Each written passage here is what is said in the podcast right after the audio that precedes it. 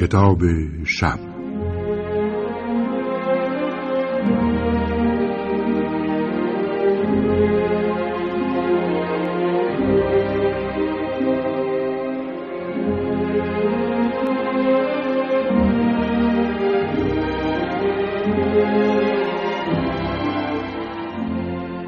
با نام و یاد خدا. دوستان عزیز سلام. شب گذشته در تلخیص و تنظیم رادیویی داستان بلند مردی که هردیبرگ را به فساد کشید نوشته مارک توین با ترجمه یوسف قنبر و تنظیم رادیویی محمد رضا گودرزی گفتیم همه شهر هردیبرگ را شهری فساد ناپذیر می دانستند. یک روز یکی از اهالی آن شهر به رهگذری مسافر اهانت کرد. مردم آن شهر کوچکترین اهمیتی برای غریبه ها قائل نبودند. آن مرد که کینه توز بود مدتها فکر کرد که چطور از مردم این شهر انتقام بگیرد. یک بار نقشه کشید و کیسه ای را به در خانه صندوقدار بانک شهر برد و به زن صندوقدار گفت به این کیسه ورقه وصل شده. من می‌خواهم محتویات کیسه را به صاحب اصلیش برسانید. من می‌روم و دیگر بر نمیگردم. آن ورقه توضیحات لازم را به شما می‌دهد. پیرزن بعد از رفتن مرد ورقه را خواند. نوشته بود در این کیسه 61 کیلوگرم طلاست. مدتها قبل مردی از اهالی هدیبرگ به من کمک کرد و 20 دلار در زمانی که من به آن پول احتیاجی حیاتی داشتم داد.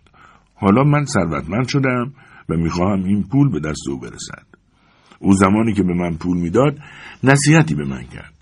شما می توانید از مردم شهر بخواهید که هر کس آن نصیحت را کرده بیاید و پولها را بگیرد.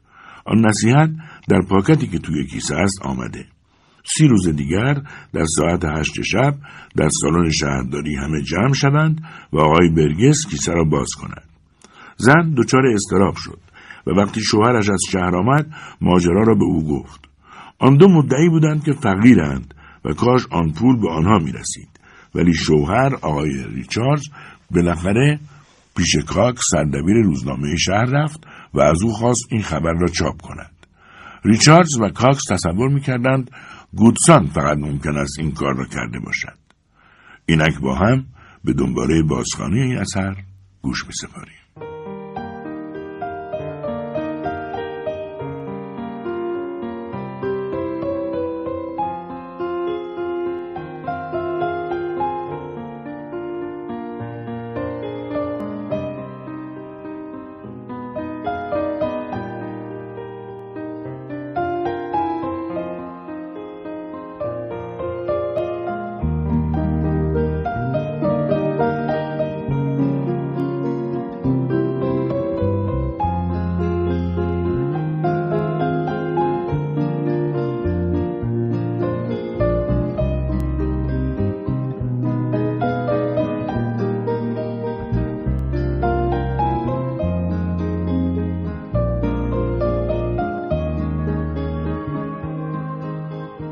کاکس و همسرش به فکر فرو رفتند و به تدریج عصبی و بیقرار شدند. بالاخره زن زیر لب گفت از این راز جز خانواده ما و خانواده ریچاردز کس دیگه ای خبر نداره. شوهر با تکانی ملایم به خود آمد و با چشمانی آزمند به صورت رنگ پریده همسرش خیره شد و بعد آرام از جا برخاست و مثل اینکه بعد با اشاره سوالی مطرح کند زیر چشمی اول به کلاه و سپس به همسرش نگاه کرد.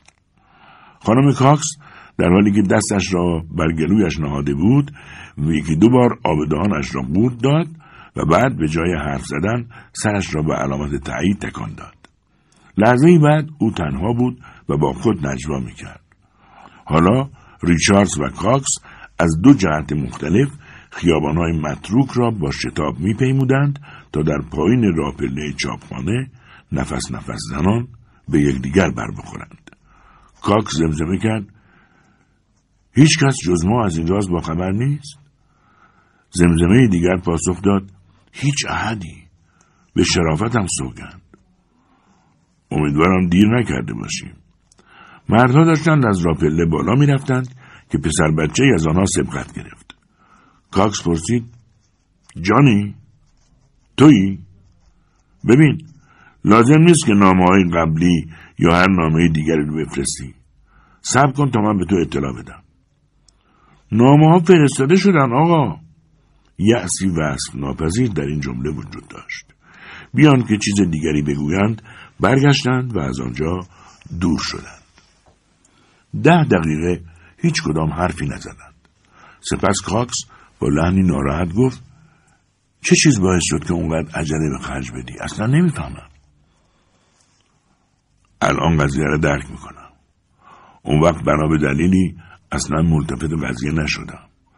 وقتی ملتفت شدم که دیگه خیلی دیر شده بود. دفعه بعد مردش رو دفعه بعد ببره. هزار سال دیگه هم دفعه بعدی در کار نخواهد بود. سپس بدون خداحافظی از هم جدا شدند و با گام لرزان به خانه رفتند. در خانه همسرانشان با شوق از جا پریدند و پرسیدند خب؟ و پاسخ سوالشان را بیدرنگ با چشمان خود دیدند و دیگر منتظر نماندند که آن را با گوشهای خود هم بشنوند. بحث های داغی در هر دو خانه در گرفت و این تازگی داشت. بحث های آن دو خانه شبیه یکدیگر بودند. خانم ریچاردز گفت ادوارد اگه فقط کمی صبر می‌کردی اگه فقط کمی تحمل می‌کردی آخه ورقه از ما خواسته که منتشرش کنیم خب بخواد. ورقه همینطور از ما می‌خواست که این کار خصوصی هم می‌تونیم انجام بدیم. مگه نه؟ بله البته. ولی وقتی فکر کردم که این خبر چه سر و صدایی به پا خواهد کرد و باعث خواهد شد که چه امتیازی نصیب شهر ما بشه بله. خودم همه داره می‌دونم.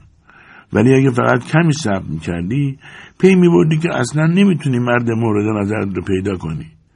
چون او تو گورش خوابیده. و اگه این پول نصیب کسی می‌شد که به اون نیاز مبرمی داشت ضرری به کسی نمی‌رسید. و سپس به گریه افتاد. ریچاردز تلاش کرد او را آرام کند. لذا گفت از همه چیز گذشته مری. باید مسلحت این باشه. از یاد نبریم که مقدر بود. مقدر؟ در واقع مقدر بود که این پول به این طریق خاص به دست ما برسه. این عمل تو شرارت آمیز بود. بله شرارت آمیز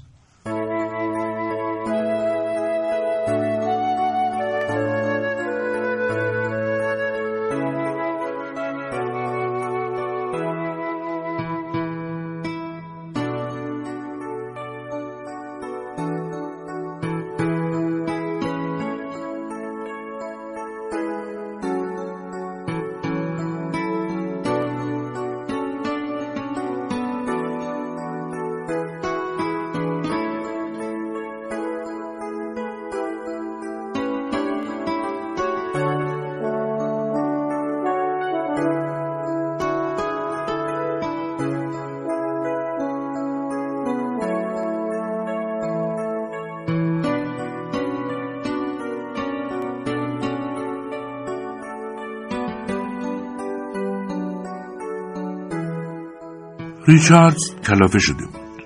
نمی‌دانست چه بگوید. بالاخره سکوت را شکست و گفت ولی خودت خوب می‌دونی که ما مردم این شهر طوری بار اومدیم که حتی لحظه ای درنگ و تحمل نکردن در برابر اقدامی شرافتمندانه دقیقا طبیعت ثانوی ما شده. آه بله. من اینو خوب می‌دونم. یک آموزش مستمر و دائمی در زمینه صداقت.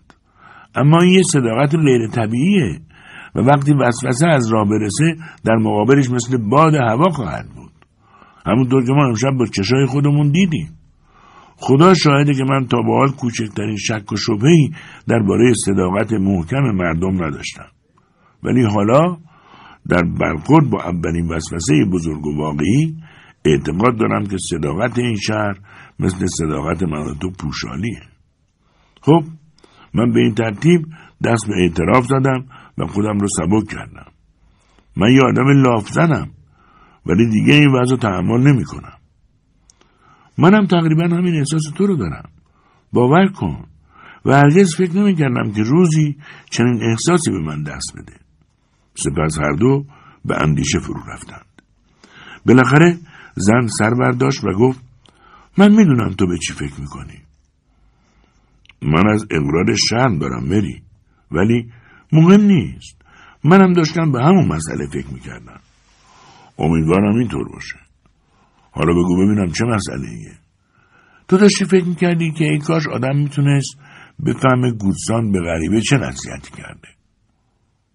کاملا درسته. و هر حال ما باید امشب همینجا بخوابیم چون ناچاریم از کیسه مواظبت کنیم تا صبح بشه. و زیر زمین بانگو باز کنن و اون رو از ما تحویل بگیرن.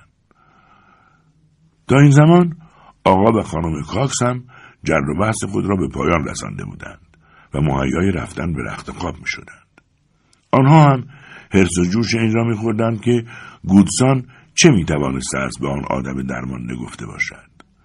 گفته ای که چهل هزار دلار پول نقد ارزش داشته.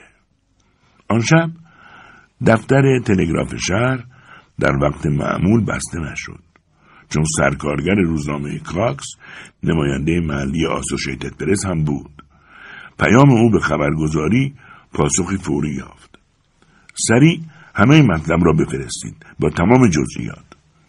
سرکارگر سفارش را پیچید و تبدیل به سرفرازترین مرد در تمامی ایالت شد. فردا صبح اسم هدیبرگ فساد ناپذیر به سر هر زبانی در آمریکا افتاده بود و میلیون ها مردم درباره غریبه و کیسه پر از پول بحث می‌کردند و می‌خواستند بدانند آیا مرد مورد نظر پیدا خواهد شد یا نه و امیدوار بودند اخبار بیشتری در این باره زودتر کسب کنند. هدیبرگ با شهرتی جهانی سر از بستر خواب برداشت و بلافاصله همه مردم به بانک یورش بردند تا کیسه طلا را با چشمان خود ببینند. قبل از ظهر هم دسته هایی از مردم حسرت زده شهرهای مجاور وارد هدیبرگ شدند و بعد از ظهر آن روز و روز بعد گزارشگران مختلف از همه جا به هادلبرگ آمدند تا حقیقت کیسه را تایید کنند و مطلب را به طور کامل و به نحوی بکر به رشته تحریر درآورند. پینکرتون بانکدار بدطینت شهر در حضور کاکس، سرکارگر، ریچاردز، آقای برگس و رئیس اداره پست کیسه را به همه مهمانان نشان داد و کف چرب و نرم دستانش را با خوشنودی به هم مالید و خطابه غرایی در خصوص صداقت شهر ایراد کرد و گفت امیده که این سرمش رواج پیدا کنه و پیدایش یک عصر جدید اخلاقی رو نوید بده.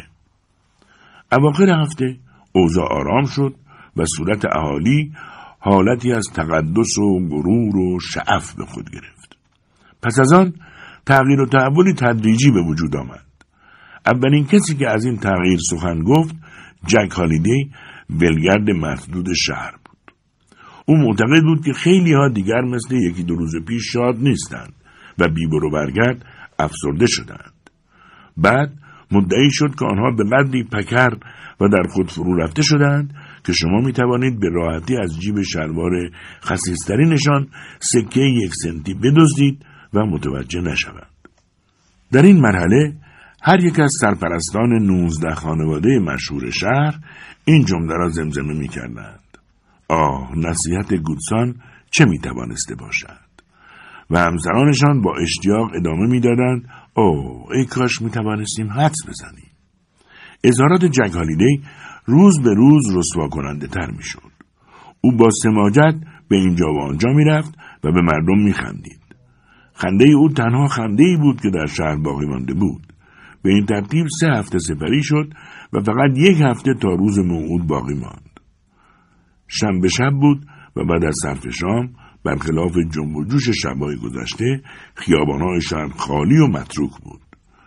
ریچاردز و همسرش اندیشناک و غمگین دور از یکدیگر در اتاق پذیرایی محقر خود نشسته بودند. دیگر از مطالعه کامبا بافتن، گپ زدن و دید و بازدید خبری نبود. پستچی نامه یابد و ریچاردز نگاه بیحالی به نوشته های ناآشنای پاکت انداخت و آن را روی میز گذاشت و باز به فکر فرو رفت. دو سه ساعت بعد همسرش خسته و کوفته از جا برخاست تا بدون گفتن شب بخیر برود بخوابد. سر راه نزدیک پاکت ایستاد و مدتی با بیمیلی با آن چشم دوخت. سپس آن را باز کرد و نامه را با سرعت خواند. ریچارد که صندلیاش را به دیوار تکیه داده و زانو در بغل روی آن نشسته بود صدای سقوط همسرش را شنید با شتاب از جا جهید و کنار همسرش رفت همسرش فریاد کشید ولم کن که خیلی خوشحالم نامه رو بگیر و بخون. ریچاردز نامه را گرفت و خواند. نامه از ایالتی دور بود و در آن آمده بود شما مرا نمی‌شناسید و این مهم نیست. مطلبی که دارم باید به شما بگویم. شما مسلما نمی‌دانید که چه شخصی آن نصیحت را به زبان آورده ولی من می‌دانم. در واقع من تنها موجود زنده ای هستم که از این راز باخبر است. آن شخص گودسان بود. من او را از سالیان پیش خوب می شناختم. درست در شب واقعه از شهر شما می گذشتم و تا آمدن قطار مهمان او بودم. از مسافتی شنیدم که او به آن غریبه چه گفت. این اتفاق در کوچه هیل رخ داد. او طی صحبتش از شهروندان زیادی به بدی و از دو سه نفر هم که شما جزو آنها بودید نسبتا به نیکی یاد کرد. به خاطر دارم که او گفت گویا شما زمانی خدمت بزرگی به او کرده اید که خودتان احتمالا به ارزش واقعی آن واقف نبوده اید. او گفت اگر گنجی داشت آن را پس از مرگش برای شما به ارث میگذاشت و برای بقیه شهروندان چیزی جز لعنت و نفرین نمیگذاشت من شما را وارث برحق او می‌دانم و معتقدم که کیسه طلا از آن شماست می‌دانم که می‌توانم به شرافت و صداقت شما اطمینان کنم و آن نصیحت گودسان را به شما بگویم تا اگر شما آن مرد مورد نظر نباشید تلاش کنید او را بیابید. آن نصیحت این است. هنوز مانده که تو تبدیل به یک آدم بد بشوی. برو و خودت را اصلاح کن. هاوارد استفنسن. خانم ریچارز گفت ادوارد ادوارد پول مال ماست. و من خیلی سپاسگزارم. ما به این پول نیاز شدیدی داریم و تو حالا دیگه از شهر پینکتون و بانک خلاص شده ای و برده کسی نیستی. زن شوهر نیم ساعت شاد را درست مثل ایام گذشته سفری کردند و بعد زن گفت ادوارد چقدر خوب شد که تو به گودسان بیچاره خدمت بزرگی کردی. من هرگز به او علاقه نداشتم ولی حالا دوستش دارم. و تو چقدر بزرگواری به خرج دادی که هرگز از اون قضیه سخنی به میون نیاوردی. سپس با اندکی ملایمت گفت ولی تو میبایست به من می‌گفتی. ادوارد تو دست کم میبایست به زنت می‌گفتی. ولی من ولی من ببین مری حالا از این منمن کردن دست بردار با اون قضیه رو برام تعریف کن. من حالا به تو افتخار می‌کنم. یالا چرا اونو برام تعریف نمی‌کنی؟ ولی ولی راستش مری من نمی‌تونم. نمی‌تونی؟ چرا نمی‌تونی؟ چون او چون او از من قول گرفته که اونو برای کسی تعریف نکنم.